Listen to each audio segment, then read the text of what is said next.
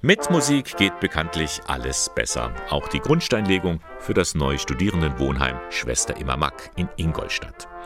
Das Blechbläserensemble des Gnadental-Gymnasiums umrahmte diese Feierstunde und Grund zum Feiern gab es allemal. Hier auf der Schanz 47 soll Wohnraum für rund 120 Studierende entstehen. Bauherr dieses Projektes ist die Diözese Eichstätt und das sei auch eine gute Investition in die Zukunft, meint Amtschef Thomas Schäfers. Weil es gut zu den Zielen der Diözese passt, junge Menschen zu unterstützen, die die ersten Schritte in ihre Berufstätigkeit machen und die Diözese ein starkes Interesse daran hat, vernünftigen Wohnraum, bezahlbaren Wohnraum für solche Zielgruppen eben auch Studierende zu schaffen. Dafür nimmt die Diözese viel Geld in die Hand. Die Gesamtkosten inklusive des Grundstücks betragen 12,4 Millionen Euro. Aber das Bistum hat einen starken Förderer an seiner Seite, den bayerischen Staat. Der stellt 4,3 Millionen Euro zur Verfügung.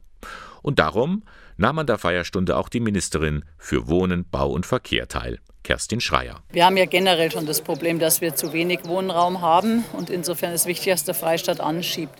Hier geht es jetzt aber für die Studierenden und das ist schon nochmal wichtig, denn wir können nicht nur Studienplätze schaffen, wir müssen ja den Wohnraum auch dazu liefern. Denn die jungen Menschen haben ein Recht darauf, in einem ordentlichen Umfeld wirklich studieren zu können, einander zu begegnen, sich auszutauschen. Und das hier ist ein schöner großer Meilenstein. Das neue Studierendenwohnheim in Ingolstadt trägt also ihren Namen Schwester Emma Mack. Aber wer war diese Frau? Warum hat man sie zur Namensgeberin gewählt? Da müssen wir zurück in die Geschichte blicken, zurück in die Zeit des Nationalsozialismus.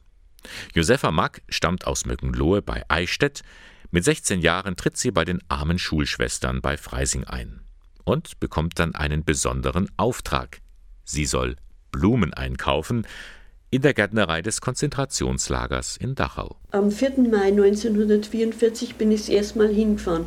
Da habe ich aber von einem Konzentrationslager keine Ahnung gehabt. Also ich bin da reingerutscht ohne Absichten. Auch von den Schwestern waren keine Absichten da. Wir sollten nur Pflanzen holen.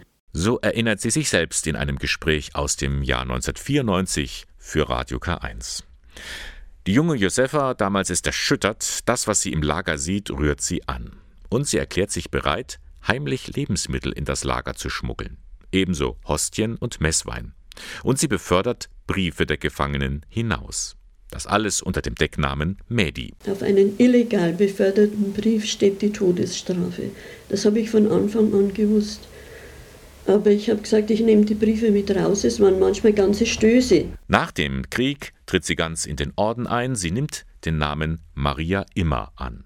Als Schwester Immer Mack hat sie dann 1988 ihre Lebenserinnerungen niedergeschrieben.